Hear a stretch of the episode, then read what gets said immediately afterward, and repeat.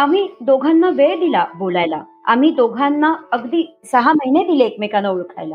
पण एकमेकांना ओळखणं म्हणजे स्टारबक्समध्ये कॉफी घेणं डेटवर जाणं मूवीज बघणं फिरायला जाणं ही कंपॅटेबिलिटी चेक नाही ना असू शकत. इमोशनल कम्पॅटेबिलिटी चेक कारण तो करणं फार गरजेचं आहे. मित्रांनो तुमचं परत एकदा खूप खूप स्वागत. आपल्या या नवीन podcast cementing wedding with marriage याच्यामध्ये. आणि मी फेल्ड मॅरेजचा अनुभव असलेला पॉडकास्टर नचिकेत शिरे आणि millennial marriage coach Leena Faranspe यांच्याबरोबर आपण या विषयावर चर्चा करणार आहोत. आणि लीनाताई आजचा विषय आपला आहे कम्पॅटेबिलिटी ओके अनुरूपता. अनुरूपता. सो आज आपण लीनाताईकडनं कम्पॅटेबिलिटी या विषयावर तिच्याकडनं उत्तरं घेण्याचा प्रयत्न करू गप्पांच्या मार्फत. आणि कारण आजकाल हा कम्पॅटेबिलिटी हा शब्द खूप ऐकला जातो. सो काय सांगशील लीनाताई? की कम्पॅटेबिलिटी म्हणजे नेमकं काय? आता जसं आपण अगदी ट्रान्सलेशन करून बघितलं असेल की कम्पॅटेबिलिटी म्हणजे अनुरूपता आहे आपण एकमेकाला अनुरूप आहोत का? सर्वात पहिली गोष्ट ही एक ऍक्सेप्टन्सची फिलिंग आहे असं मला वाटतं. कारण मी अनुरूप आहे तुझ्यासाठी आणि तू माझ्यासाठी अनुरूप आहे असं एकमेकाला नुसतं सांगून कोणी अनुरूप होत नाही. ती एक प्रोसेस आहे आणि त्याच्यामध्ये आपल्याला चेक करणं एकमेकाला खूप गरजेचं आहे. कारण एकमेकांची बॅकग्राऊंड कम्प्लिटली वेगळी असते. अपब्रिंगिंग वेगळं आहे. They have different mindsets they have different behavioural patterns अशा या डिफरंट बॅकग्राऊंड मधनं आल्यानंतर नॉर्मल आहे की कुठे ना कुठेतरी खटके उडणारच आहे. बरोबर. पण सगळंच परफेक्शन करण्याच्या नादामध्ये आपण काहीतरी गमावतोय का? हे चेक करणं ही खूप गरजेचं आहे. तर कम्पॅटेबिलिटी ही अनुरूपता झाली. अनुरूप असणं एकमेकांसाठी. म्हणजे जे तुझ्याकडे लॅकिंग आहे ते माझ्याकडे आहे. आणि जे माझ्याकडे लॅकिंग आहे ते तुझ्याकडे आहे. असे करून आपण एकमेकाला पूर्ण करू. पूर्णत्वाचं रूप देऊ शकतो. पूरक एकमेकाला. हा एकमेकाला पूरक असणं गरजेचं आहे. आणि हे पूर्णत्वाचं रूप जेव्हा आपण देतोय तेव्हा आपण म्हणू शकतो two souls two energies two bodies two mind are you know getting merge in this process right? तर आता हे समजणं खूप गरजेचं आहे की कम्पॅटेबिलिटी म्हणजे काय आणि ती कम्पॅटेबिलिटी ही एक प्रोसेस आहे तर त्याला थोडा वेळ लागेल. नुसत्याच मेजरमेंटनी आपण कम्पॅटेबिलिटी चेक नाही करू शकत. असं मला वाटतं. बरोबर. पण मग याच्यात कुठले कुठले प्रकार असतात? कम्पॅटेबिलिटी मध्ये कुठल्या कुठल्या प्रकारच्या कम्पॅटेबिलिटीज असतात? कम्पॅटेबिलिटी मध्ये म्हणता येईल तर एक सोशल कम्पॅटेबिलिटी असते की सोशल स्टेटस तुमचा काय आहे? तुमचं घराणं काय आहे? तुम्ही कुठल्या लेवलला तुम्ही आहात आज? या हे चेक करणं फार गरजेचं आहे असं लोकांना वाटतं. त्यामुळे सोशल कम्पॅटेबिलिटी हा खूप महत्त्वाचा मुद्दा येतो लोकांना वाटतं हे तू म्हणजे कोटमध्ये टाकलेले आहेस का? कारण मी ह्या संकल्पनेमध्ये because I am so liberal about it की असं खरंच काही नसतं. म्हणजे तुम्ही इतकं सगळं चेक करून सुद्धा तुम्हाला जर हनीमूनच्या आदल्या दिवशी भांडायचं तर तुम्ही भांडणारच आहात. तुम्हाला हनीमून फेज मध्ये भांडायचं तरी तुम्ही भांडणार आहात. आणि तुम्हाला जर नाहीच भांडायचंय किंवा थोडस सटली भांडायचंय फेअर फायटिंग करायचं तर तुम्ही ते करणार आहात. So it depends mainly on your mind असं मला वाटतं. तर हा एक मुद्दा झाला टाईप झाला सोशल कम्पॅटेबिलिटी सेकंड येते ती फिजिकल लेवलला म्हणजे तुमचं बॉडी पोस्चर झालं किंवा तुमची मेडिकल कम्पॅटेबिलिटी चेक केली जाते राईट त्यानंतर थर्ड टाईप येतो तो येतो financial compatibility marriage is not a business पण wedding has become a business बरोबर. मी वेडिंगमध्ये माझ्या त्या दिवशी with due respect to all those who believe in grand wedding मला ग्रँड वेडिंगच्या अगेन्स्ट मी नक्कीच नाहीये. तुम्ही नक्की दीड करोड खर्च करा पन्नास लाख खर्च करा छप्पन्न लाख खर्च करा माझं काही जात नाहीये. पण त्या वेडिंगला तुम्ही जे एका दिवसाकरता एवढी इन्व्हेस्टमेंट करताय तर त्यानंतरच्या नात्याला भक्कम करण्याकरता तुम्ही काय करताय? एवढाच माझा प्रश्न बरोबर. राईट तर ही फायनान्शियल जी कम्पॅटेबिलिटी आहे ही फायनान्शियल कम्पॅटेबिलिटी खूप मायने ठेवते किंवा खूप महत्वाची आहे. आजकालच्या सो कॉल्ड बिग फॅट वेडिंगमध्ये. राईट म्हणजे इथे तुला असं म्हणायचं आहे का की एका म्हणजे एका पार्टीचं पार्ट म्हणजे काय म्हणतात त्याला एका पक्षाची बाजू एवढी फायनान्शियली स्ट्रॉंग नाही आहे की बिग फॅट वेडिंग करू शकतील. पण दुसऱ्यांची अपेक्षा आहे आणि सोशली ट्रेंड आहे म्हणून ती बिग फॅट वेडिंग केलं जातं आणि त्याच्यामुळे इश्यूज येतात. नाही इश्यूज वगैरे हा मुद्दा आपण नंतर बोलू. पण मेनली काय आहे की हे हा वैयक्तिक प्रश्न आहे चल मला माझा एकुलता एक मुलगा आहे आणि त्याचं लग्नला मला मे बी साठ लाख खर्च करायचे किंवा एक हं. अमाऊंट मला खर्च करायचे तर हं. ही तुमची पर्सनल व्ह्यू आहे ह्याच्यामध्ये कोणीच तुम्हाला आक्षेप नाही घेऊ शकत राईट पण. जर त्याच्या त्याची पार्ट तिचा पार्टनर जर असेल आणि जो फायनान्शियली एवढा वेल ऑफ नाहीये तर हं. तुम्ही त्याला प्रेशराईज नाही करू शकत की. तूही आमच्याप्रमाणेच खर्च कर that would be the injustice आणि. तरी तो तुम्ही एकमेकाच्या संमतीने जर करत असाल तर करा पण finance should not come in a relationship finance can be invested ती मेजरमेंट नसावी. असं मला वाटतं. बरोबर. नातं टिकवायची. तर ह्या कम्पॅटेबिलिटी आपण बघितल्या सोशल बघितली फिजिकल लेवलला बघितली आपण फायनान्शियल लेवलला बघितली पण ह्या सगळ्या कम्पॅटेबिलिटी मेडिकल लेवलला बघितली. पण ह्या सगळ्या कम्पॅटेबिलिटी चेक करताना कपल. ज्यांचं लग्न होतं दोन व्यक्ती ज्यांचं लग्न होतं त्यांची सर्वात महत्वाची इमोशनल कम्पॅटेबिलिटी बघायची असते त्याचा विचार. कोणीच करत नाही आम्ही दोघांना वेळ दिला बोलायला आम्ही दोघांना अगदी सहा महिने दिले एकमेकांना ओळखायला पण. एकमेकांना ओळखणं म्हणजे स्टारबक्समध्ये कॉफी घेणं डेटवर जाणं मूवीज बघणं फिरायला जाणं. ही कम्पॅटेबिलिटी चेक नाही ना असू शकत. इमोशनल कम्पॅटेबिलिटी चेक कारण तो करणं फार गरजेचं आहे. बरोबर. आणि इमोशनल कम्पॅटेबिलिटीमध्ये ऍक्सेप्टन्स आणि अंडरस्टँडिंग ह्या दोन महत्त्वाचे मुद्दे येतात. जसा किंवा जशी ती आहे. त्याप्रमाणे तिला ऍक्सेप्ट करणं. आणि मे बी तिच्यामध्ये काही फ्लॉज असतील तर त्याला आपण ऍज अ पार्टनर सपोर्ट करणं. त्यातून यु नो लाईक म्हणजे मार्ग काढून बाहेर येण्यासाठी. बरोबर. This is what the partnership is. Same way अंडरस्टँडिंगचाही मुद्दा आहे की समजून घेणं. तर I love you is not a big term हे खूप महत्वाचं आहे नचिकेत. आय लव्ह यू हा खूप स्वार्थी विचार झाला. आय लव्ह यूचा अर्थ होतो की मी तुझ्यावर प्रेम करतो किंवा मी करते प्रेम. मुद्दा काय माहिती का? ह्याच्यामध्ये कॉन्सन्ट्रेटेड ऑन आय आहे. मुद्दा आहे समोरच्याला कसं प्रेम त्या- त्याला कसं प्रेम हवंय माझ्याकडनं. बरं. आणि तसं प्रेम मी करणं गरजेचं आहे. कारण. माझी लँग्वेज वेगळी आहे त्याची लँग्वेज वेगळी आहे. सो मी माझ्या भाषेत प्रेम केलं तर ते समोरच्याला पोहोचणार नाही. त्याला किंवा तिला तिच्या भाषेत प्रेम करायला आपण पाहिजे तरच ती इमोशनल कम्पॅटेबिलिटी पूर्णत्वाने आपण चेक करू शकतो. बरोबर. अगेन मी परत थोडस आपल्या पहिल्या एपिसोडकडे येतो. इथे हा परत एक मुद्दा आला की मला तिच्या भाषेत प्रेम करणं वगैरे खूप जड जात असेल तर लग्न करण्याचं कुठलंही कंपल्शन नाहीये. Please don't get married enjoy your companionship you want or friendship also whatever you want to no term it as या राईट पण मग तू जस आता जसं म्हणलीस की म्हणजे एकमेकाला समजून घेणं आहे. आणि अंडरस्टँडिंग आहे. पण काही. काही गोष्टी असतात की ज्या आपल्याला प्रिन्सिपलीच ओके नसतात की मला हे. पटतच नाही मी ते पटवूनच घेऊ शकत नाही. आणि ते. लग्नानंतर अशा गोष्टी कळल्यावरती तर खूप प्रॉब्लेम्स होणारच सो अशा. गोष्टी लग्नाच्या आधी एकमेकांच्या समजून घेण्यासाठी कशा प्रकारचे प्रश्न एकमेकाला विचारले पाहिजे किंवा कशा प्रकारचा संवाद असला पाहिजे म्हणजे तू जसं म्हणालीस की स्टारबक्समध्ये बसून कम्पॅटेबिलिटी समजत नाही सो मग कशी समजू शकते? लग्नाच्या आधी जर तुम्हाला ही कम्पॅटेबिलिटी चेक करायची असेल तर सर्वात पहिली गोष्ट तुम्ही आधी दोन ते तीन प्रश्न स्वतःला विचारले पाहिजेत की मी आत्ता ज्याच्याबरोबर लग्न करणार आहे. त्याबरोबर त्या माणसा त्या व्यक्तीबरोबर किंवा त्या पार्टनर बरोबर मी जशी आहे तशी आहे का आत्ता? का मी मला स्वतःला खूप कॉम्प्रोमाइज करावं लागतं?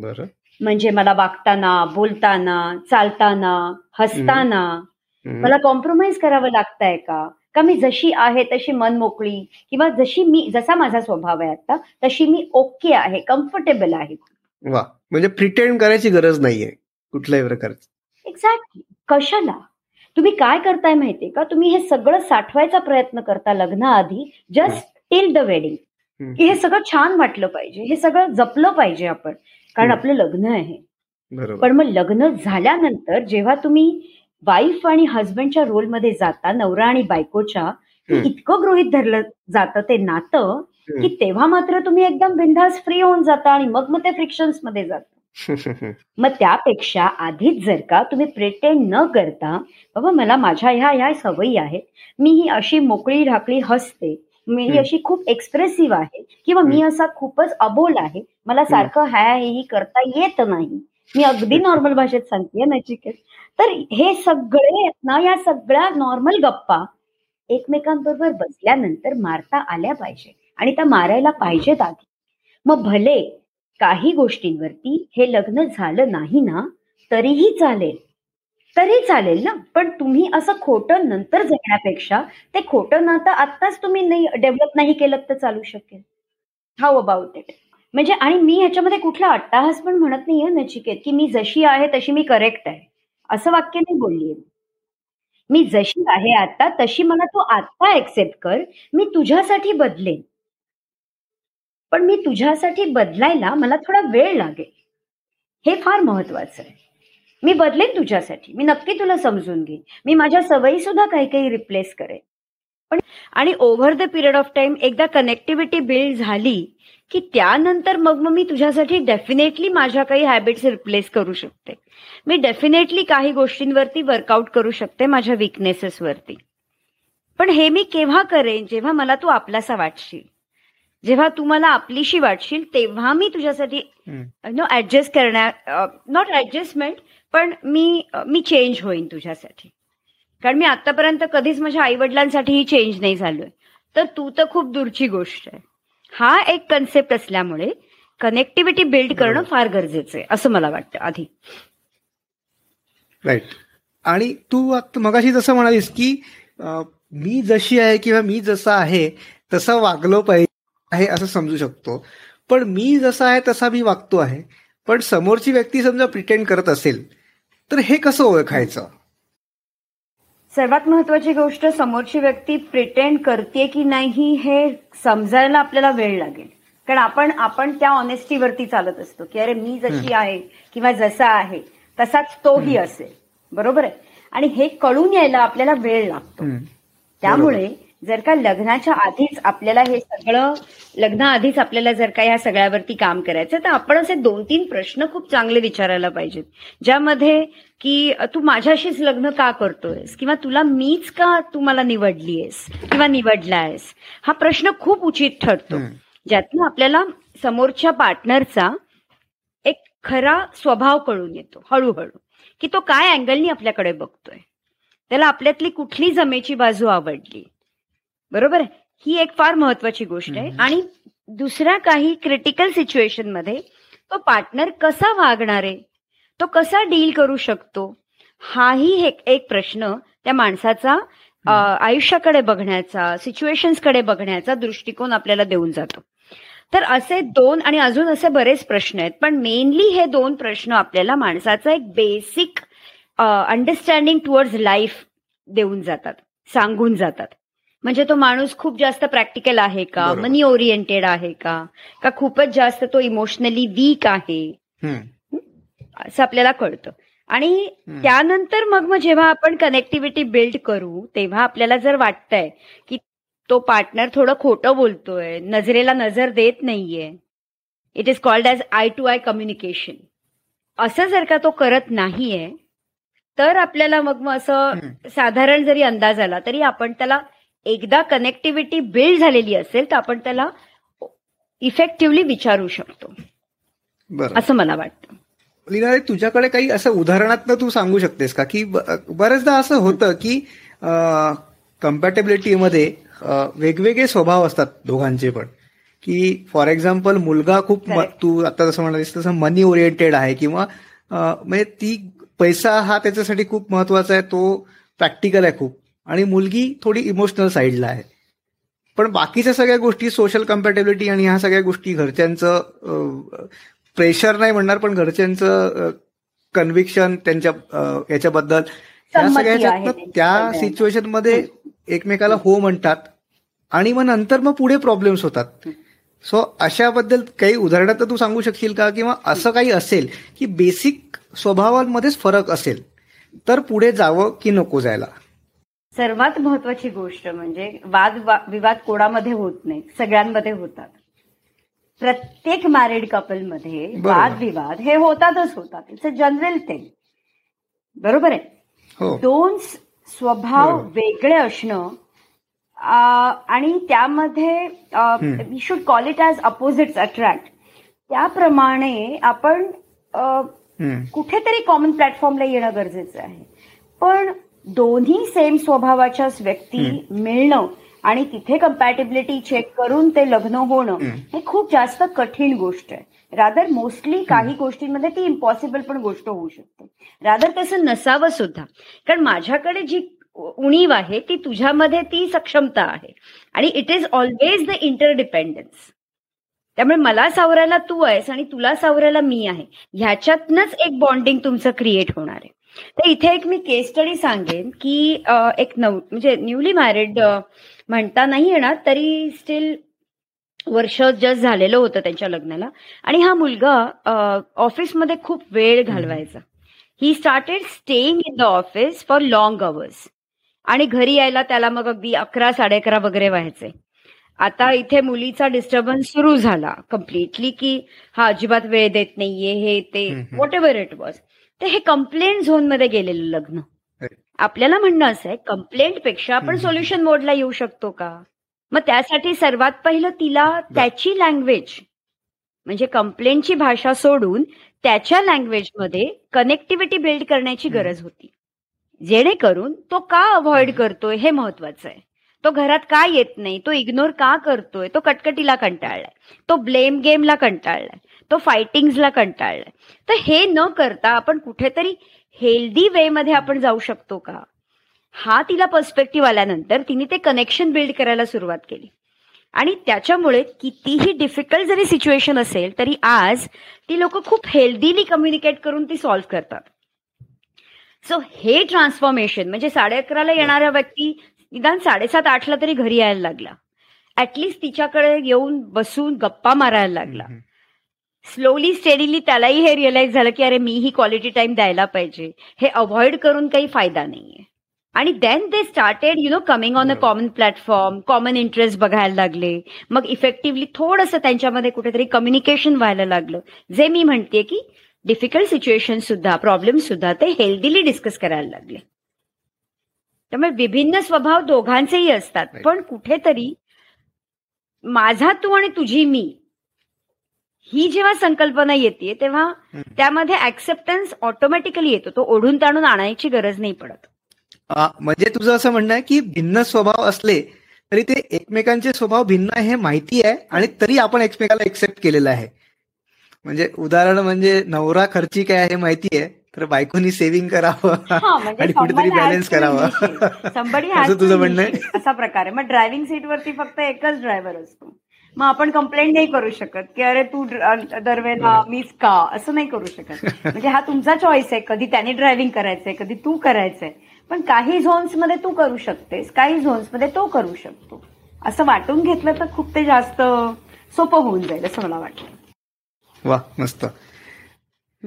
बरं लिना ते तू हॉरोस्कोपमध्ये बिलीव्ह करतेस का? आणि हॉरोस्कोप म्हणजे पत्रिका बघून नाती जुळतात का? आणि असे पण काही तुझ्याकडनं काही उदाहरणं आहेत का की हॉरोस्कोप वरनं काही इश्यूज झाले वगैरे? आता होरोस्कोप ज्योतिषशास्त्र हे एक शास्त्र आहे. किंवा ते ऍज अ प्रिस्क्रिप्शन तुम्ही यूज करू शकता. पण सर्व म्हणजे म्हणजे काय म्हणा सर्वे सर्व त्याच्यावरती निर्भर राहून किंवा त्याच्यावरती डिपेंड राहून तुम्ही लग्नाच्या गाठी नाही बांधू शकत. कारण लग्न हे त्याच्यावर डिपेंडच नाहीये. लग्न हे तुम्हा दोघांच्या डीलिंग टेक्निक्सवरती डिपेंड आहे. तुम्ही दोघे एकमेकांबरोबर एकमेकांची साथ देऊन कशा प्रकारे ह्याचा बेस बनवताय ह्या नात्याचा तुम्ही फाउंडेशन बनवताय किती घट्ट बनवताय किती स्ट्रॉंग बनवताय आणि त्यावरती तुम्ही कसे त्यावर एन्जॉय करायला शिकताय. तुमच्यातली कंपॅनियनशिप मग त्यामध्ये तुमची भांडणं पण आली तुमचे वादविवाद पण आले तुमची मजामस्करी पण आली तुमचं रुष्ण फुगणं पण आलं. पण ह्या सगळ्याला म्हणजे मला असं म्हणायचं ह्याची जबाबदारी तुम्हा दोघांची आहे. तुम्ही त्या म्हणजे प्लॅनेट्सना तुम्ही रिस्पॉन्सिबल ठरवून जस्ट बिकॉज त्यांच्यामुळे आपल्यामध्ये असे असे वाद होत आहेत असं तुम्ही ब्लेम नाही ना करू शकत? त्यांच्यातर्फे त्यांना ज्या प्रकारे आपापल्या स्थानामध्ये यायचंय आणि फिरायचं त्याप्रमाणे त्यांना करू दे. पण आपण दोघं नक्की काय करतोय कुठे फिरतोय किती कॉम्प्लिकेट करतोय इश्यू हे फार महत्वाचं आहे. आणि ते किती कॉन्शियसली आपण करतोय. कारण आपण कॉन्शियसली लग्न केलंय. तुम्हाला कोणी धाकधपशा करून किंवा असं तुम्हाला लग्न नाही करवलंय कोणी. You were in your senses when you got married so when you have got married in pursuit of happiness तुम्हाला त्या हॅपीनेसला क्रिएट कसं करायचं हे तरी शिकायला पाहिजे. आणि नंतर मग त्याला कन्सिस्टंटली तुम्हाला ते काय अपडेट करता आला पाहिजे तो हॅपीनेस त्यामुळे मॅरेज हे काही कुठलं कॉन्ट्रॅक्ट नाहीये. इट्स अ बॉन्ड हा आता तू मला इव्हन हा प्रश्न विचारत होता सेक्शुअल कम्पॅटेबिलिटी तर त्याबद्दल मी असं म्हणेन की yes today's millennials they do have more expectations the I would say physical intimacy ही खूप महत्त्वाचा मुद्दा. म्हणजे it plays a very vital role in a relationship कारण सगळ्याच गोष्टी आज लग्नाच्या आधी आपल्याला माहिती असतात की नक्की काय आहे कशा प्रकारे आपल्याला रिलेशनशिपमध्ये पुढे जावं लागणार आहे फिजिकल लेवलला आपल्याला कसं डील करायचं आहे पण जेव्हा खरोखर पार्टनर येतो आणि आपल्याला डील करण्याचं ऍक्च्युअल आपल्याला म्हणजे आपण त्या रिलेशनशिपमध्ये असतो तेव्हा इट बिकम्स व्हेरी डिफिकल्ट एक मनामध्ये भीती असते मनामध्ये इन्सिक्युरिटी असते अनकम्फर्ट झोन असतो. तर मला असं वाटतं आधी एकमेकाला सपोर्ट करून इमोशनल लेवलला कनेक्ट होण्याची गरज आहे. कारण फिजिकली तुम्ही अट्रॅक्ट होणारच आहात नो डाऊट अबाउट इट पण फिजिकल अट्रॅक्शन हे केवळ फिजिकल पुरतं सीमित राहिलं तर मग त्यामध्ये कुठेतरी रूट लेवलला इश्यूज होऊ शकतात. म्हणजे तुम्ही एकदा दोनदा तुम्ही जरी जवळ येत असाल तुम्ही ठीक आहे तुम्ही एन्जॉय करत असाल पण थर्ड पॉइंटला कुठल्या तरी तुम्हा दोघांपैकी एका पार्टनरला कुठेतरी काहीतरी हर्ट होऊन जातं आणि मग मग तो किंवा ती अनकम्फर्ट अस अनकम्फर्टेबल असते. फिजिकली इंटिमेट व्हायला किंवा ओपन अप व्हायला.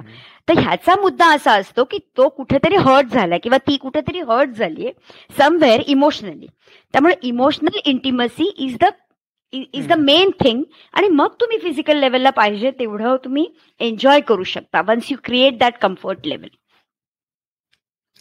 so to summarise this episode आपण असं म्हणू शकतो की कम्पॅटेबिलिटी वेगवेगळ्या प्रकारचे असतात सोशल फायनान्शियल पण सगळ्यात महत्वाची कम्पॅटेबिलिटी म्हणजे दोघांची इमोशनल कम्पॅटेबिलिटी आणि इमोशनल कम्पॅटेबिलिटी कम्पॅटेबिलिटी म्हणजे पण दोघांचे स्वभाव एकसारखे असणं हे काही जरुरी नाहीये. ते भिन्न भिन्न असू शकतात अगदी विरुद्ध असू शकतात. पण ते विरुद्ध आहेत हे हे दोघांना माहिती पाहिजे हे दोघंही एकमेकांबद्दल त्याच्याबद्दल अवेअर असले पाहिजे आणि तस जसं आहे तसं त्यांना एक्सेप्ट केलं पाहिजे राईट आणि दोघांना एकमेकांविषयी त्याचा आदर असला पाहिजे. राईट बिलकुल. सो थँक्यू लिनाताई हा आपला दुसरा एपिसोड आज आपण इथे थांबूया. आणि पुन्हा भेटू आपल्या तिसऱ्या एपिसोडमध्ये याचा विषय असणार आहे वेडिंग आणि honeymoon correct yes yes okay तोपर्यंत बाय बाय